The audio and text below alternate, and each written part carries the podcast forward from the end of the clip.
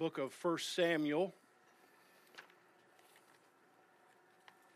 1 Samuel in the Old Testament, page 225, if you're using a blue Pew Bible.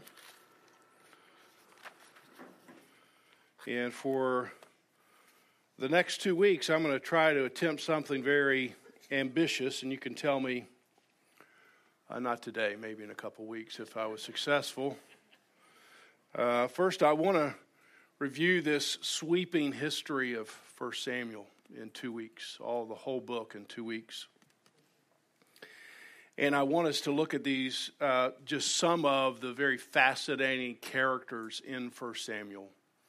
I mean, it is an interesting piece of history, but what makes history interesting are the, the people, the events that happen in this time frame. And the, re- the reason I'm doing this really is twofold. One, uh, we're going to begin in uh, two weeks a new series on Second Samuel. So if you're new to Christ Community Church, last year we did First Samuel, and uh, we took a little break to do the Gospels in the fall. And now, as this year begins, we're going to get to the second part of First Samuel, which is Second Samuel, and talk about David and him being the king.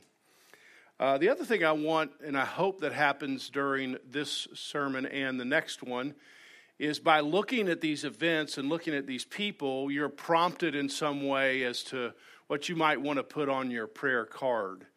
As Morgan said, we, we started a tradition several years ago now uh, where you would just write things on a card, whatever you wanted to put down. No one was going to read it except for you.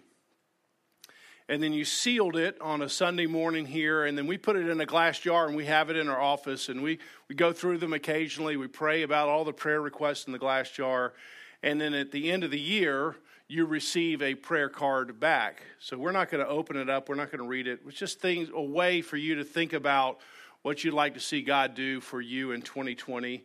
And it, it, we get to pray for those things, even though we don't know what they are. And at the end of the year, you get to see, you know, how God has answered those prayers in some way or another. So I'm hoping that as I go through this week's material next week, something is prompted in you to think, hey, I might want to add that or put that as part of my prayer card. Now, to t- start with 1 Samuel, got to get a little background. Uh, the, the, the thing you should do before you read 1 Samuel is to finish the book of Judges. Joshua, you remember, Joshua takes over from Moses. He leads the people into the promised land. He's a great military leader. He establishes some boundaries, and, uh, and he's the one who helps establish this new a nation called Israel. But when he departs the scene, when he dies, the people, the Israelites, decide they'd rather move away from God. And so, like a kite that cut its own string, it, it, sort of, the, the nation was determined somehow this string, this connection with God is holding us back from rising higher. And so they reached out and cut the connection, and instead of going higher, they got disconnected with God or from God, and they ended up very quickly moving in a downward spiral. And Judges is the history of this downward spiral. It's just one bad uh, series uh, after another, and God rescues the people with these leaders who are called judges. And then it ends in Judges chapter 21, verse 25, with these words in those days, there was no king in Israel, there was no leader, and everyone did what was right in his own eyes. So, when you have a, a nation that doesn't have a leader, when you have a church that doesn't have a leader, when you have a family that doesn't have a leader, and everyone just does whatever's right in their own lives, it's, it's, a, it's a church, it's a family, it's a nation in a downward spiral. And so that's what you're supposed to be thinking of as you move into 1 Samuel. Here's a nation that has cut itself off from the Lord and it needs a leader. And so we're going to look at three different people here. We're going to look at Hannah, she's the very first person who starts the book, Samuel, and then we're going to look at God. first of all, Hannah. Israel is a nation, it's looking for a leader, but notice that in the first chapter, it doesn't start with the prominent and powerful. You're, you're supposed to be looking for this next judge, this next, uh, this next Samson, this next Gideon, this next Deborah, this next person who's going to come and rescue the people. But it begins with a prayerful, barren woman named Hannah. Everything else in 1 Samuel rests on this first chapter of a woman from a no name town who comes and faithfully prays before the Lord. And this little prayer forms a foundation from which David springs forth. 1 Samuel verses 1 and 2 mirror Genesis 1 and 2. God specializes in making something out of nothing. In fact, it's a, a biblical pattern. Whenever God's ready to, to write a new chapter in the life of his people, his preferred pattern is let's start with nothing. That, that's when we uh, can really get going. If, if you've got to be added to the mix in order for something to happen, then that's not a good thing. But God says, hey, if we've got nothing, then we've got everything that we need. And so he starts here, and he starts with nothing. And these three towering figures, Samuel, Saul, and David, they all rest on this nearly unseen foundation of this tiny little squeaky prayer that we hear from Hannah. Hannah, if you remember, she's in a, a painful situation. she's married to a man who has two wives. One is Hannah. And she finds, over time, Hannah discovers that she can't have a child. She's barren. And if you looked at chapter 1, verse 6, it says this the Lord had closed her womb. I think I think about that. Here's this woman who's praying for a child the Lord had closed her womb. See, Hannah understands that her situation isn't an accident, it's an action of God. This painful situation she finds herself in isn't just by accident. No, she understands the Lord's in charge of her womb. It's all by the actions of God. And this is at the heart of Hannah's struggle. It might actually be at the heart of your struggle with the Lord. Somehow you're struggling with how can God be sovereignly in control of all things and me have this painful situation? I somehow can't push those two things together. And Hannah's struggling with pushing those two things together. And so she has a response, which is a kind of an odd response. She and her husband have gone to Shiloh, verse 9. This is where the, the temple is in Israel at this point. And they're having a meal together. And then notice this after they had eaten and drunken in Shiloh, Hannah rose. Now, you would just pass right by that. But this means something. This little phrase, Hannah rose. Hannah stood up, it says. It might, you might think of it as Hannah took charge of her situation. She, she made a decisive action, and her decisive action was to stop complaining and start praying. I, I find myself in this situation.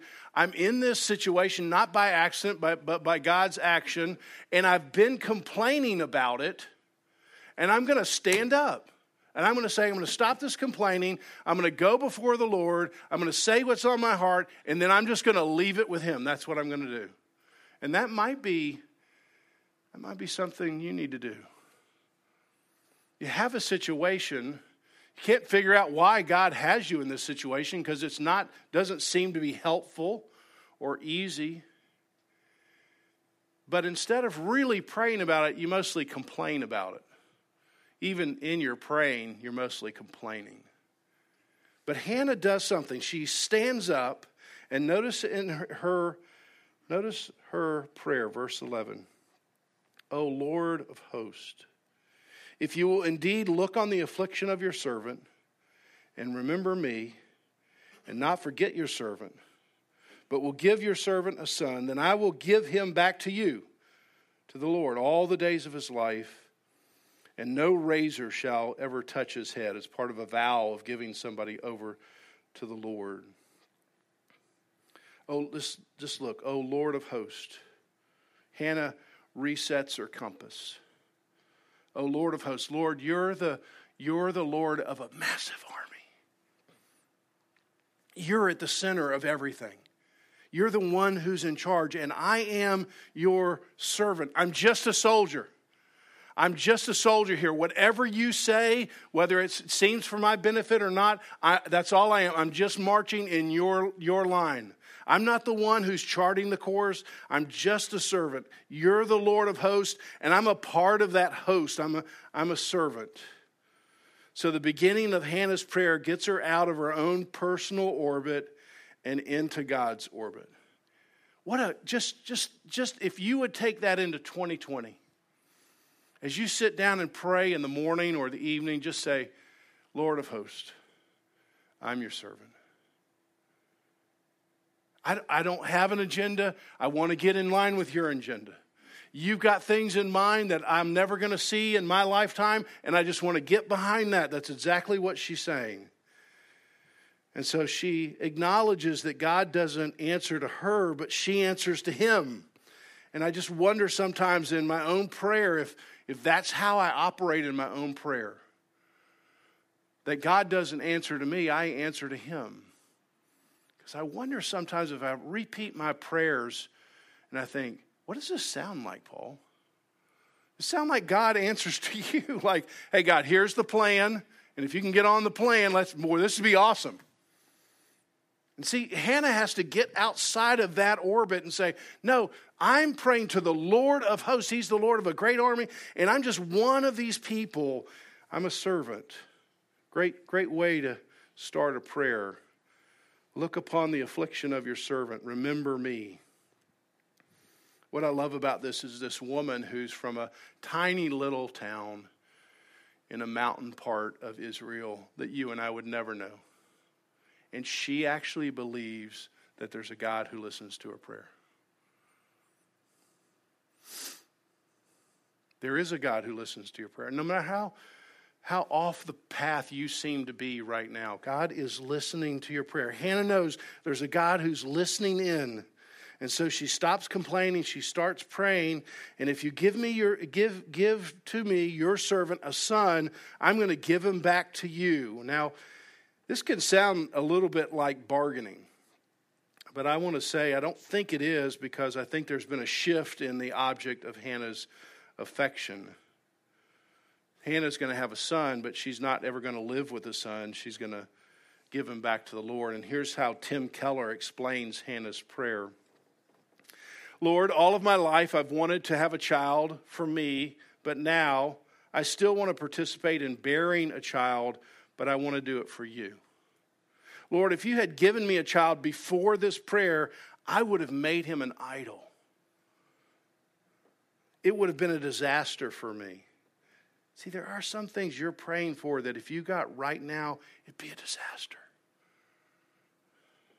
Because you would make it an idol. I would make it an idol. But now, Keller goes on, I'm redirecting my desires towards you. Therefore, since I'm asking for you and not for me, however you want to answer this prayer, I can accept your decision.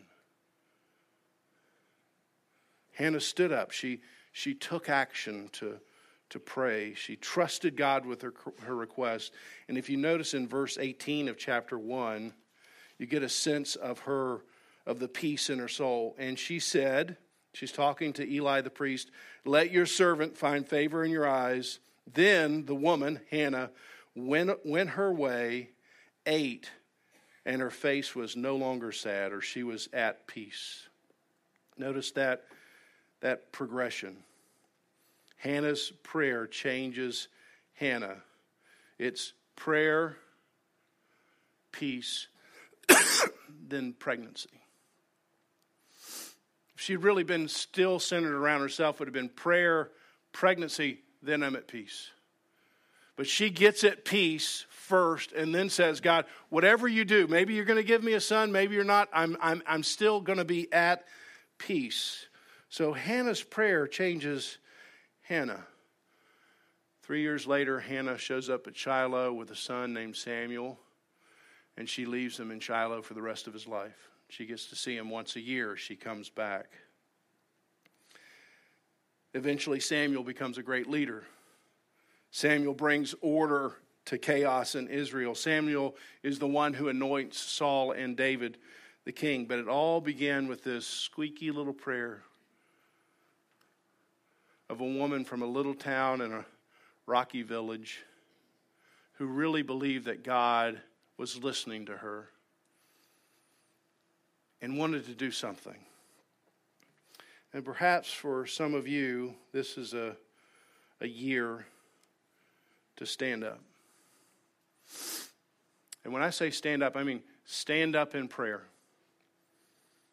It's not to take charge, might be to let God take charge. You've been standing up for yourself the whole time, but now it's time to stand up and say, God, I'm just a servant. You are the Lord of hosts, and I can't figure out why you're doing what you're doing, but I want you to know I'm a servant. I'm not the Lord. And you don't answer to me, I just answer to you. So, whatever situation you put me in, my role is just to be faithful. That's my whole role. Not to manipulate things and make things turn out this way, just to live as a faithful servant in whatever God gives me for the year ahead. Second person we see here then is Samuel. And I really love this chapter, chapter three. And there's so much uh, richness and so much, uh, so many things to compare here that we can't see it all but it represents a huge transition in the story where Samuel begins to move towards becoming the leader. Now, pay attention to the first few verses here in chapter 3. Now, the young man Samuel was ministering to the Lord under Eli, and the word of the Lord was rare in those days, and there was no frequent vision. At that time, Eli, who was the priest, his eyesight had begun to grow dim, so they could not see. He was lying down in his own place. The lamp of God, which we'll come back to in a minute, had not gone out yet. And Samuel was lying down in the temple of the Lord where the ark of God was. There's the word of the Lord is rare. There's no frequent vision. The lamp hadn't gone out quite yet. The lamp of God is this, you've probably seen it. It's this candlestick that looks like branches. It sort of looks like a tree. It's got seven candles, one in the center and then three on each side that branch, branch out. And in part, it represents the burning bush where God speaks to Moses. And so it's inside the temple to remember that God speaks here. And it's in the temple where Samuel is. And you're supposed to feel some danger in chapter 3. The Word of God is no longer communicated from the house of God. And when the word of God is no longer communicated from the house of God, it's, tr- it's trouble. It's trouble for a whole nation. It's trouble for this city. It's trouble for the people of God. And if you're new to Christ Community Church and you see as you walk in, part of our mission statement, the very first thing, teaching the Bible. Because if we ever lose this or substitute this, then we're in the dark and we don't have any way to give direction to ourselves or to anyone else. And so, what's happened is that it feels like the, the Bible is getting shut and it's being put underneath. And there's still lots of voices out there, but we've lost God's voice somehow. And it hasn't quite gone out. And you see what happens is there's a contrast here between Eli and Samuel. Notice Eli First of all, the writer describes his physical condition. He can no longer see.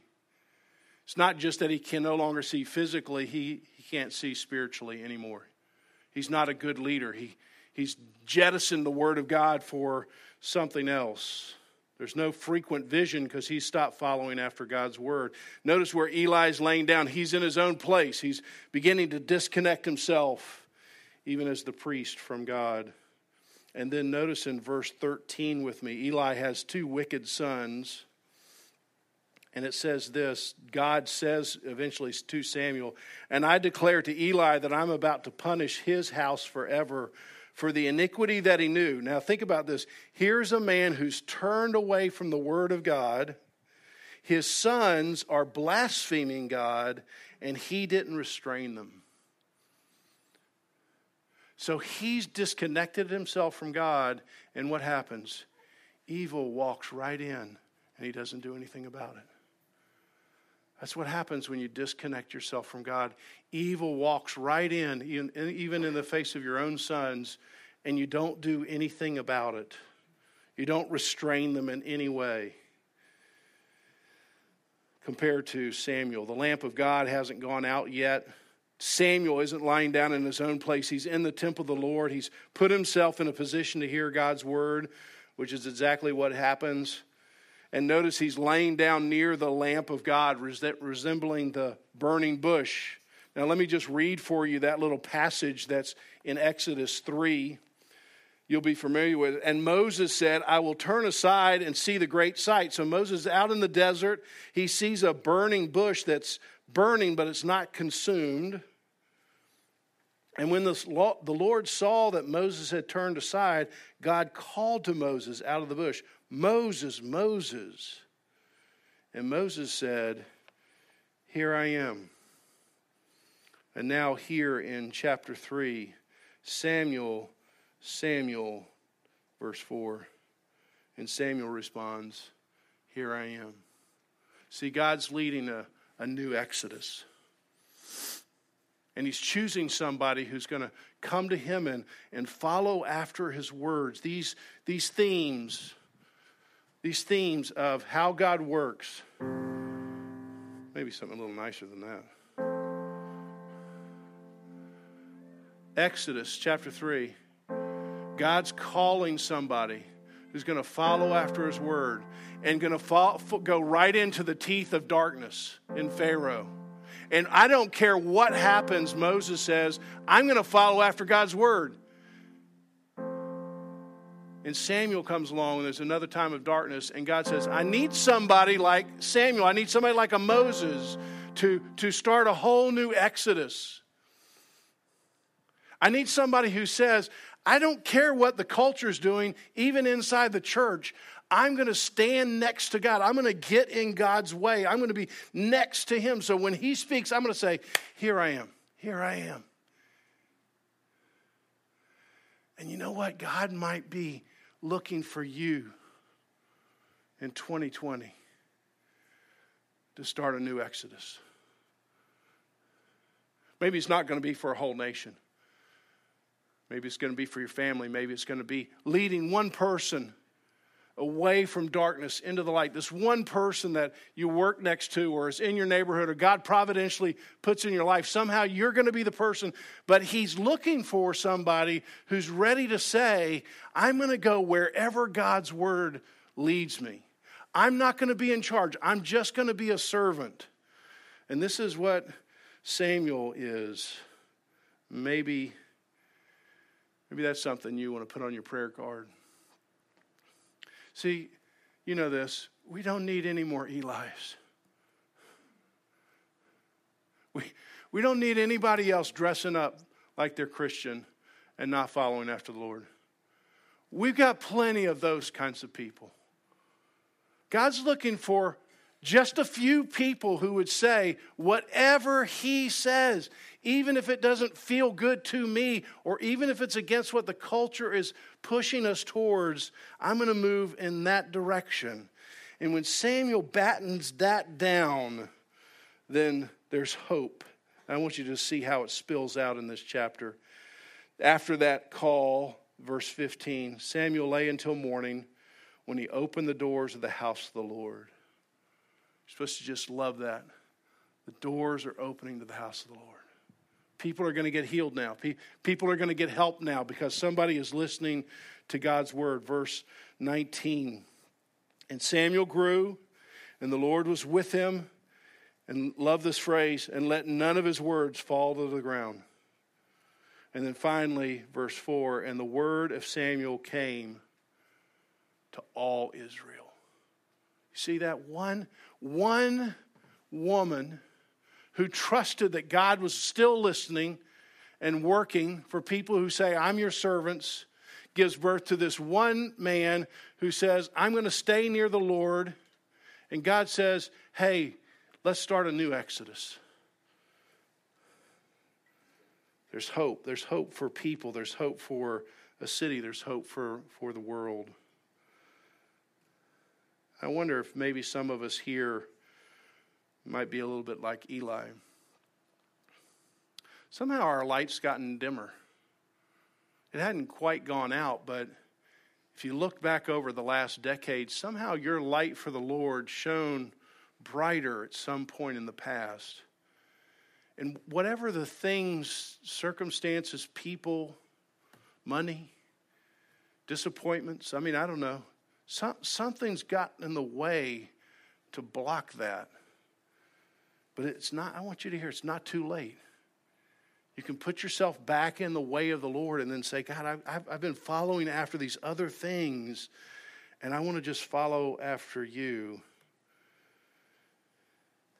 For sure, all of us could put on our prayer card, Lord, raise up more Samuels. More Samuels for our city, more Samuels for our, our nation. Number three, I want you to see how God works. Again, there's too much here to, to see in one, one setting. But chapter 4, the Israelites now live 20 years in a superficial religious stage. They know how to perform the religious duties, but that's all. It's just a performance. And God is a token, not a treasure. And yet, when they really need God to do something, they're willing to come and, and get Him to act. You ever done that? I mean, I'm sort of operating on my own, but whoops, I've come across something I can't do. God, can you slip in here and make this happen for me? It's not treating God as a treasure. It's a, he's a token. I use him just when I need to get through this next gate. Chapter 4, the Israelites find themselves battling their perennial enemies, the Philistines. This is where Goliath came from. And they decide they're just going to fight on their own. They get clobbered. They get clobbered and they come back and say, well, let's pull out our token. And their token is the Ark of the Covenant. Ah, we went out to fight without the Ark of the Covenant, this place that represents God's presence. You remember the Ark of the Covenant was what was used to march around Jericho, and the walls came tumbling down. Remember that? And so maybe they think, hey, we just we we we didn't get our, our magic charm out and we got to bring the Ark of the Covenant in. And as soon as the Ark of the Covenant comes in, then the Philistines are going to all fall down. It's because we're just using God as a token, He's not really a treasure. They bring the Ark of the Covenant into uh, the camp. In verse 5 of chapter 4, so the people, verse 4, so the people sent to Shiloh brought from there the Ark of the Covenant and these priests, Eli, Hophni, Phineas. And as soon as the Ark of the Covenant, verse 5, came into the camp, all Israel gave a mighty shout. So the earth resounded. A mighty shout. Supposed to remember that. And the Philistines hear the shout. They get a little bit nervous, but they say, hey, it's just a shout from man. And they go and fight with Israel, verse 10 and 11. So the Philistines fought, and Israel was defeated, and they fled, every man to his home, and there was a great slaughter. For there fell of Israel 30,000 soldiers, and the Ark of the Covenant was captured. So it's this depressing moment in history where the people finally realize we've just we've just been using God as a token, and now we're defeated. And for four, three more chapters, 5, 6, and 7, 20 years goes by. Even after that bitter defeat, 20 years of just being superficial goes by. They nurse old sins, they never take God seriously, and they spend their life pretending. And then when you come to chapter 7, something happens. Notice it in verse 2.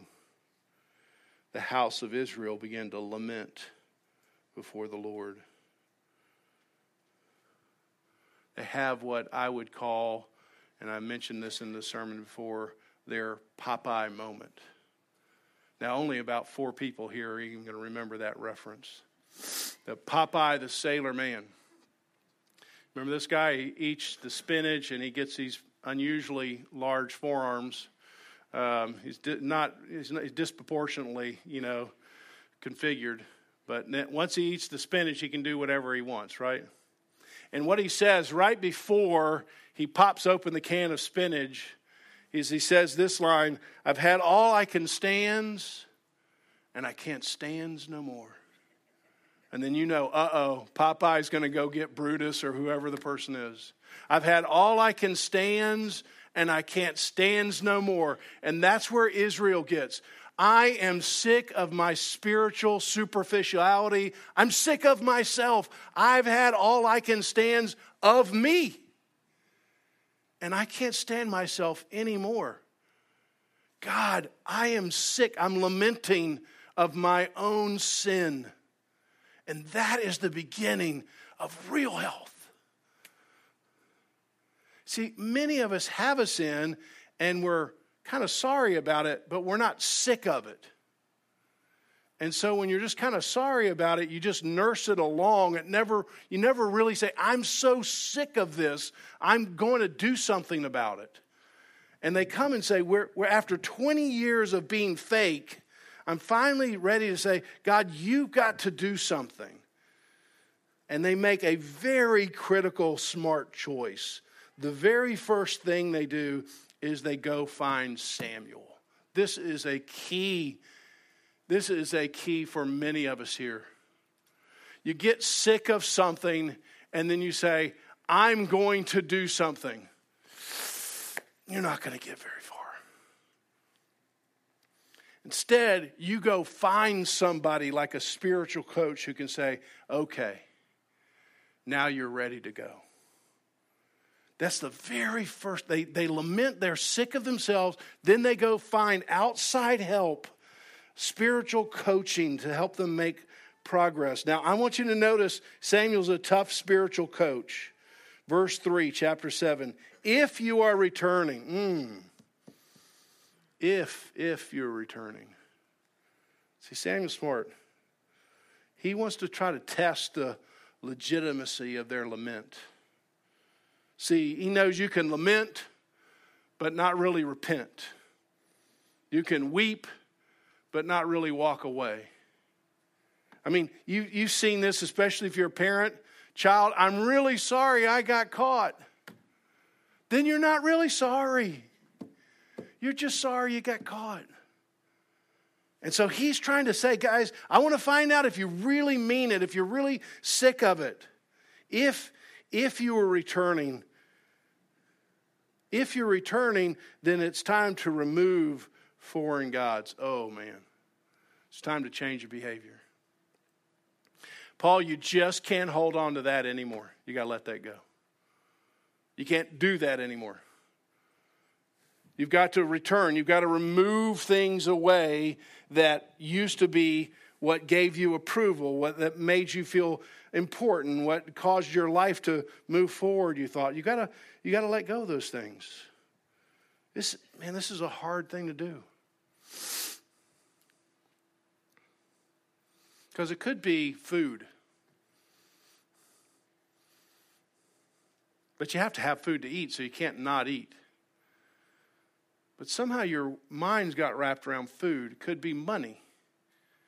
You have to have some money to live, but it's hard to know how, how do I let go of it, but yet I'm still going to be using it. It could be some kind of relationship that you're in, but I can't not be in that relationship. It's very difficult, but there's some way with a spiritual coach you can get this way of I'm letting this thing go. And third, you're going to start directing your heart towards the Lord. It's January 5th. Some of you made some kind of promise five days ago to read your Bible every day. Wonder how you're doing. It's only five days. And you're thinking, well, today I'm going to catch up. I mean, I know. I'm like, dude, you're catching up after five days. But you see, I'm, I, you see what he's saying? This, this is not complicated. I mean, it's hard, but it's not complicated. I've got things that are killing me. They're like poison. I got to let those things go. I can't do that on my own. I got to go find somebody who can help me. And third, I'm just got to put myself in the way of God's word. That's how it happens. It's not a magic trick. It's not, you know, all this stuff. This is the way God works. And then God sends in a little test the Philistines. Let's see what happens when the pressure gets on. I mean, it looks like it's real, but let's find out. We don't know until we really put weight on it. And the Philistines come, and in verse 8 says this of chapter 7 And the people of Israel said to Samuel, Do not cease to cry out to the Lord our God for us, that he may save us from the hand of the Philistines. See, it's not, it's not us anymore, it's God. God is going to do something. we we've exchanged ourselves for God. Now He's going to do something. Verse 10 As Samuel was offering up a burnt offering to the Philistines, they drew near to attack Israel, but the Lord thundered. I love that. We're trading in your shouting to God's thundering. I'm just not going to shout to get my way anymore. I've tried that with my son. I've tried that with my spouse. I've tried that with my boss. I've tried that with myself. I just shout and shout and shout and demand that things happen, and that's not happening anymore. Instead, I'm going to rely on desperate prayer and say, I'm a servant. And whatever God decides to do, I will be faithful in my role. That might be something some of you need to put on your prayer card. Just, Lord, help me to stop shouting. Help me to stop being so demanding of you, of me, of other people. And just move, move all that shouting into desperate prayer. And then whatever you decide to do, you may give me a son, you may not. You may give me the thing I want, you may take it away. I don't know, but I'm just going to be faithful in 2020. That's what I'm going to I'm going to be faithful. I'm not going to be worried about how the things turn out. I'm just going to be faithful. That's as far as we could get for one one sermon. I really want 2020 to be a, a healthy spiritual year for you. I can't determine the circumstances, but there is a way to get healthy. And God helps us here in these first chapters. One way is we remember one way to get healthy is remember the, what Lord has done for us, and so we remember that every first Sunday of the month. Come in and remember that He's the one who's done it all for us. And this is the person that's at the center of the universe, not ourselves. So if you're a follower of Christ, we welcome you to come forward and take communion with us. If not, just ask you to stay seated and think about your 2020. Who's, who's at the center? What are you following? Let's pray together. Lord, as we come to this communion table and we think about what you've done for us, we, we remember that your, your blood is the one, your blood is what bought us freedom. Your body is what gave us life. Would you take these common elements and use them for uncommon means? We pray in Jesus' name. Amen.